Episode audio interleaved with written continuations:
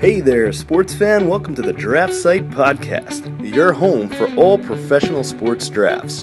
Brought to you by DraftSite.com, the original full round mock draft site. Now let's get to the show. Hello, everybody, and welcome to Draft Site's sixth edition of our podcast. Joined today by your host, Jared Belson, and DJ Boyer and Zach Gutierrez. DJ, Zach, hello. How's it going, everybody? All's well here. Now that we're uh, up to six episodes, when you count our episodes on two hands, we're we're real now. Now we've arrived. So uh, today we're going to talk a little bit about the Heisman. We're going to talk Fierce 40, the college football playoff, and a little twist on that. So let's get started. DJ, uh, your Heisman watch just came out today. No surprise, your top three matched the three people who were invited to to New York this year. Tell us about that. I, I think there was not a lot of drama with the top three. I think really the only drama here is who's number two and who's number three. I think right now Marcus Mariota has all but punched his ticket as, as being the next Heisman winner. A couple of weeks ago, we saw Melvin Gordon after that 400-yard performance, the the record that he had for all of a week, uh, was really kind of uh, nipping at the heels of Mariota there. But over the last two weeks, especially this past week, five touchdowns in the Pac-12 championship, while Melvin Gordon had a very pedestrian effort against Ohio State. Well, as a matter of fact, the whole team had a pedestrian effort. I, I'm not sure if Wisconsin ever left the bus. It, it was Mariota's. It was his to lose, or maybe Gordon's to get with a big game, but but that did not happen, and it kind of went in the other direction. So Mariota's coasting here. It's just uh, who's officially going to finish second? Is it going to be Gordon or is it going to be Cooper? It's going to be pretty close. I agree with DJ with the uh, the top three. I think it's uh, it was a pretty pretty obvious top three. I, I thought it would have been a decent Heisman race if Melvin Gordon would have done anything against Ohio State, maybe maybe even won the game. But I mean, it's going to be Mariota. Might as well just take the trophy because it's his. The race for second is between him and Amari Cooper, and I got to say, you got to put Cooper ahead of him after the dud that he threw in the Big 12 uh, Big 10 championship game. As uh, I'm sure with the Heisman voters, it's the same as uh, the people in the playoff committee. That last game, conference championship, tends to carry a little extra weight. So I think it, I think Cooper's going to jump Gordon, even with the amazing season that Gordon had, and for holding the single game rushing record for a week. I still think you got to go with Cooper. Zach, you hate that short-term memory mentality. I mean, Melvin Gordon had 2,300 yards and 26 touchdowns to Amari Cooper's 1,600 yards and 14 touchdowns you would still put Amari Cooper over the entire season ahead of Melvin Gordon just because of last week? Yeah. Yeah, I I hate it. I I always said that I don't hate it. I don't hate it, but I'm as an Ohio State fan, I'm the huge beneficiary of it. So give me a a week to uh to bask in it. But uh I think in in the big games, in the in the two biggest games, Melvin Gordon kind of disappeared in the LSU game. He got off to a great start. I don't know if he was injured or if it was Coach Gary Anderson's choice not to play him, but he didn't finish the LSU game. And uh I before the Ohio State game, I thought that was their uh, you know their most important game, most prime time game, and then to play the the way he did in the Ohio State game. Granted, you know it really wasn't his fault. He's still an elite prospect, but in terms of voting him for an award for best player, uh, I mean, Mark Cooper was never really stopped this year. Melvin Gordon was completely shut down. So is there anyone else on the list that you would even consider inviting? I mean, right now we have DJ's got JT Barrett at four, Dak Prescott, Trevone Boykin, the running back from Boise State. I wouldn't fight anybody. There, when you have a clear-cut winner like Mariota, uh, there's really no reason to, to to invite four or five finalists. Everybody knows Mariota's going to win it. If you if you were to go to Vegas right now, I'm pretty sure you wouldn't even be able to bet on Mariota winning it. And if you did, I mean, you'd probably be getting back pennies on the dollar. But uh, I mean, there's no drama. It's really just a place uh, uh, who who gets second, like I said earlier.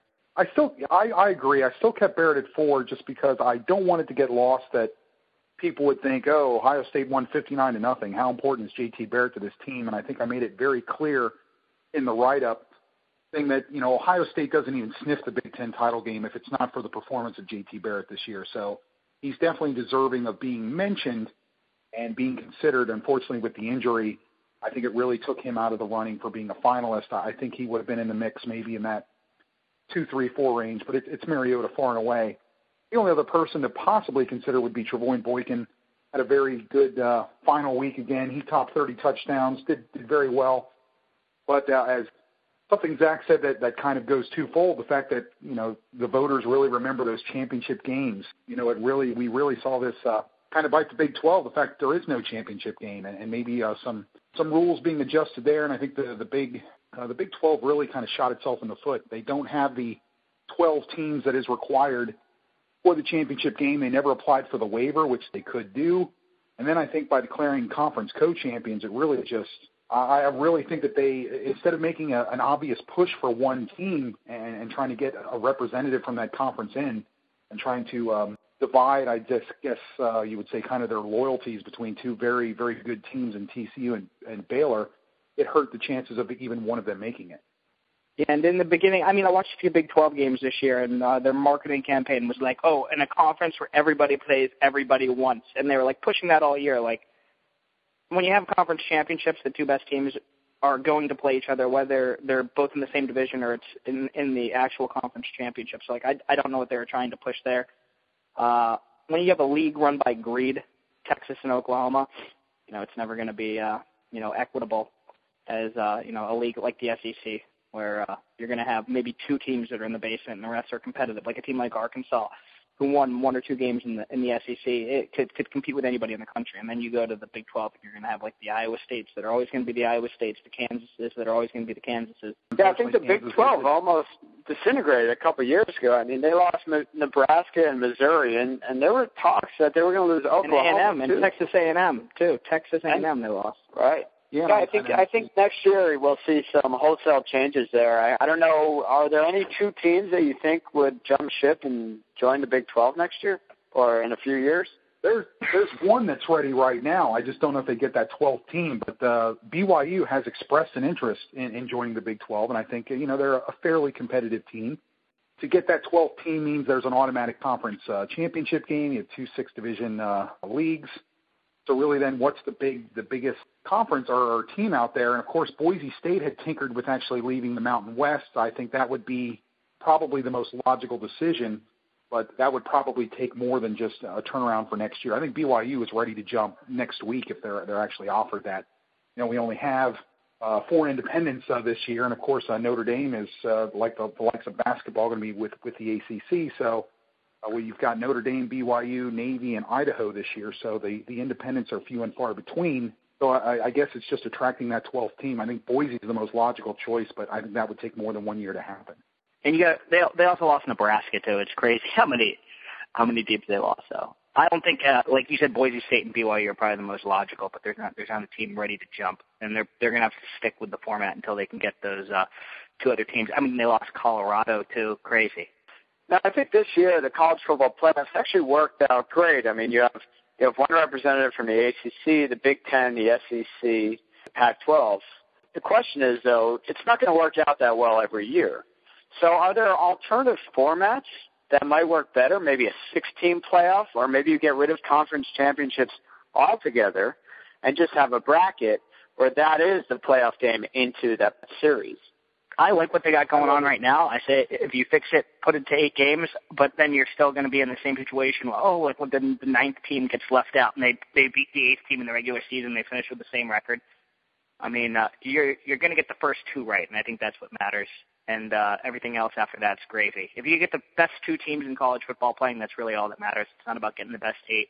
So for the time being, I like four, and maybe it's just because it's coming from such a broken system like the BCS, but. uh you know, for the next few years, I see it working quite well. Yeah, I think I think eight would be very attractive, but at the same time, that's a that's a lot of games. You're going to be having, uh, I mean, it's going to be close to an NFL schedule at this point. You're going to see a lot of teams playing 15 games this year.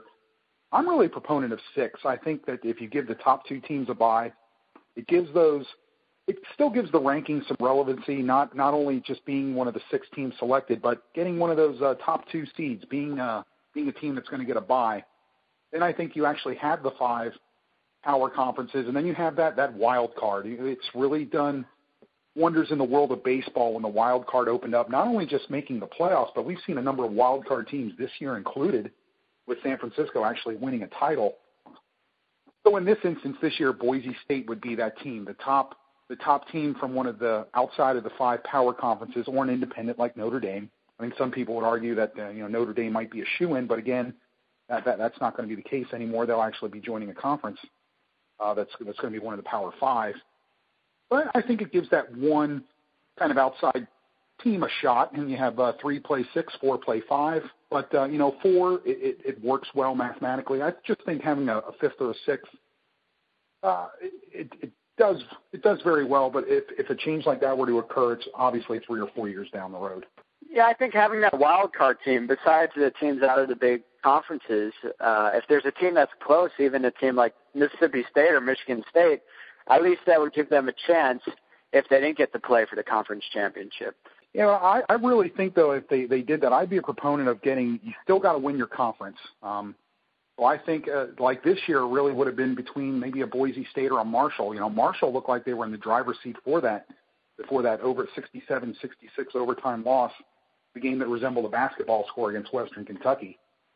Or you know, you could do that uh, where you still do have the the top team from outside one of the power conferences, like you said, Mississippi State would have probably been in the running for it this year. Um, Michigan State may have been in the running, but I think just giving that one kind of uh, Cinderella team a shot. Everybody loves a Cinderella. I think it's one of the reasons why the NCAA tournament in, on the basketball level is has always been so big. People people love an underdog making that improbable run. I'm totally against that. I'm totally against having anybody from a non-power conference come in unless there's something like there's somebody like Boise State back when they had you know Doug Martin and uh, you know the, the, powerhouse program they had then. Uh, I think in the NCAA it's a lot easier because the NCAA evens itself out because you have teams like Kentucky that have a bunch of 18 year olds, and you have teams like Butler with a bunch of 21, 22 year olds, and I think that's why you see that parity. And you also got to keep in mind there's only five players on the basketball court, so there's so much talent to go around the country. In college football, it's the complete opposite.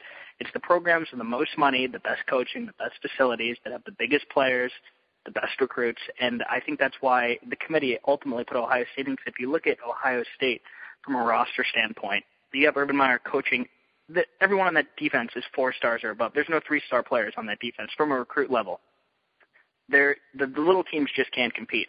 I don't see a Boise State in the Mountain West competing. If Marshall somehow went undefeated and was in in question, I mean, I'm telling you, there there there's eight teams, maybe maybe every team except two teams in the SEC would pummel Marshall. There there's no reason why they should be playing with. uh There there should be like a separate consolation prize, which there is, a bowl game. But there there's no reason why a team like Marshall or uh, Boise State or any Mountain West team, no matter how good they are, unless their non-conference schedule is so absolutely stunning that it offsets the mediocre teams they play all year. It just doesn't make sense. In football, you'll see there there'll be uh, a, there'll be a massacre. People are like, oh well, Utah did it in the BCS bowl. But the, the Big East team, Pitt. There's a few examples in the BCS where, but like, look what happened when UConn played Oklahoma in the Fiesta Bowl. It's a massacre. Teams like that. That I'm glad they got rid of the Big East as a power conference. Teams that have limited resources. This should be every year the same the same 20 teams playing in it because that's where all the resources are and that's where all the talent is.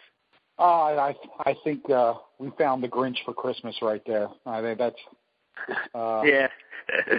it's no accident that the the same uh, programs usually are, are not only just performing on the field, but the recruiting classes are so well and you know above and beyond what what other teams are going to get. But I think it just adds that little bit of intrigue. And yeah, it's probably going to be a massacre, but it's kind of like when you watch. uh Again, I'm I'm going to use the basketball reference. You know, uh, a team like Appalachian State or you know Georgia Southern or something like that, just making the tournament is sometimes such a, a big thing to them. But I, I think it just adds a little bit of intrigue. Maybe it it does kind of give uh, one of those outsiders a chance. Maybe it brings in a couple new uh, viewers or or people that normally are, are supporting their team and normally they wouldn't have a chance. Where last year probably would have been uh, Northern Illinois before they they actually suffered the two losses near the end of the year. You've got the Boise State. Uh, Colorado State was up there for a while this year. Unfortunately, you're right. Now Boise State has gotten a, a tougher conference schedule. They they hung with uh, Mississippi to uh, Ole Miss to start the year. That was kind of a for the first three quarters. That was a nip and tuck, a pretty well played game. But uh, the only other team like that that, that really plays a, a, a top notch schedule year in and year out is usually Fresno State. And uh, they they were a little bit under par this year, although they did make it to the Mountain West Championship game. But we've seen them in some in years past uh, pull some pull some upsets, and they've they've had some pretty good squads. But yeah, you're right. A lot of times the, the scheduling doesn't do them any favors early early in the season. You see them lose against a big big team, and then kind of go like seven and seven and one or eight zero in their conference and kind of beef up their record. Now, is anyone going to care about the bowls this year? Yeah, there's still some good bowl games. There's not as many in years prior, but like I'll definitely, as a betting man, I'll turn I'll tune into almost all of them. But like even uh, recreational college football fan, you got to want to watch uh, both Baylor and TCU because they both got serious, serious tests. The playoffs make up for everything. The play, I'm so excited for the playoffs. I can't even tell you. Like it, it brings it to a whole new level. It's it's really amazing. Yeah, a couple of really good matchups here. Uh, Alabama and Ohio State. You've got two traditional powerhouses right there, just going at it. Ohio State kind of kind of playing the underdog. The fact that you know they're on their third quarterback and they're coming in taking on mighty Alabama. It, eh, there's going to be a lot of intrigue there. And then, of course, Florida State, the defending champions, the only team that's went through the season undefeated, playing Oregon, and really are going to have the the battle of quarterbacks there. As we alluded to, Marcus Mariota should be coming away with the Heisman, playing last year's Heisman. I think just the intrigue there and seeing what looks to be the top two quarterbacks available in this draft, I think that's going to add a, a whole kind of tale of intrigue and a subplot onto itself, uh, despite what actually happens on the field. DJ, which matchups do you think are the best in the bowl uh, in the bowl schedule outside of the playoffs? Uh, a couple of, I'd say uh, there's again there's still some reason to get excited. There's still some good games out there. Um, of course, uh, uh what we're going to hope isn't going to happen is kind of like what we saw with with Alabama last year when they kind of laid a dud and and kind of went in against Oklahoma in a, in a game that they clearly did not want to be involved in. But I think a team like TCU or a team like uh, Kansas State is still going to want to prove itself. Kansas State with UCLA, I mean, uh, and uh, of course Baylor as well. But Kansas State UCLA is, is a very good game. Uh, that's going to be the Alamo Bowl. I really like that you know, I, I think uh, Michigan State. I think that's a team that I thought was going to kind of sneak in early in the season, even though they had lost to Oregon. I thought Michigan State was going to be the team that was going to run the table ten, and I thought they were still going to find their way in the in the top four. You know, a good team, but they, that defense they haven't really been able to stop anyone on a consistent basis. So I think that running game for Michigan State is going to give them problems. I think Baylor, uh, to me, I think is going to lose that game against Michigan State.